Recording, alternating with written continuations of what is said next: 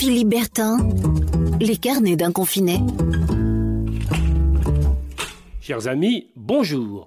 Je l'ai lu récemment dans les journaux, je l'ai entendu aussi à la radio, Michel Onfray, le philosophe d'Argentan et chéri des médias, souhaite pouvoir en septembre prochain lancer sa revue trimestrielle qu'il a d'ailleurs déjà baptisée, ça s'appellera Front populaire. Michel Onfray, qui n'est jamais à court d'idées, a fait appel à la générosité publique pour financer son projet. Il avait d'ailleurs déjà fait cela avec son université populaire autrefois, et visiblement, ça marche.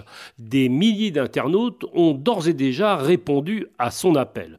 À propos de philosophie, j'étais précisément en train de parcourir l'un de ses livres où il raconte son expérience de confinement auprès des moines cisterciens de Soligny-la-Trappe, c'est dans le département de l'Orne.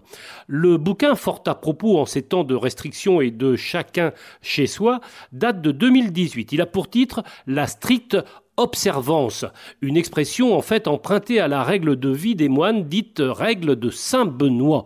Et que nous dit ce texte ancien qui organise depuis toujours la vie monastique et le retrait du monde que s'imposent les trappistes?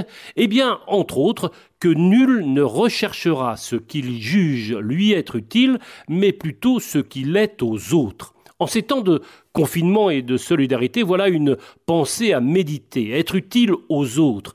Chaque jour, il nous en est donné de multiples témoignages dans les EHPAD, les services de soins, les urgences à, l'hôpital, par toutes celles et tous ceux qui ne ménagent ni leur peine ni leur temps pour aider celles et ceux qui sont victimes du satané virus. Voilà donc cette armée anonyme et bienveillante, le Front populaire, pour reprendre l'expression de Michel Onfray, qui monte au front. J'espère en tout cas qu'il y consacrera plus d'un chapitre dans sa future revue. Allez, portez-vous bien, prenez soin de vous et à demain. Philippe Bertin, les carnets d'un confiné. Podcast by Tendance Ouest.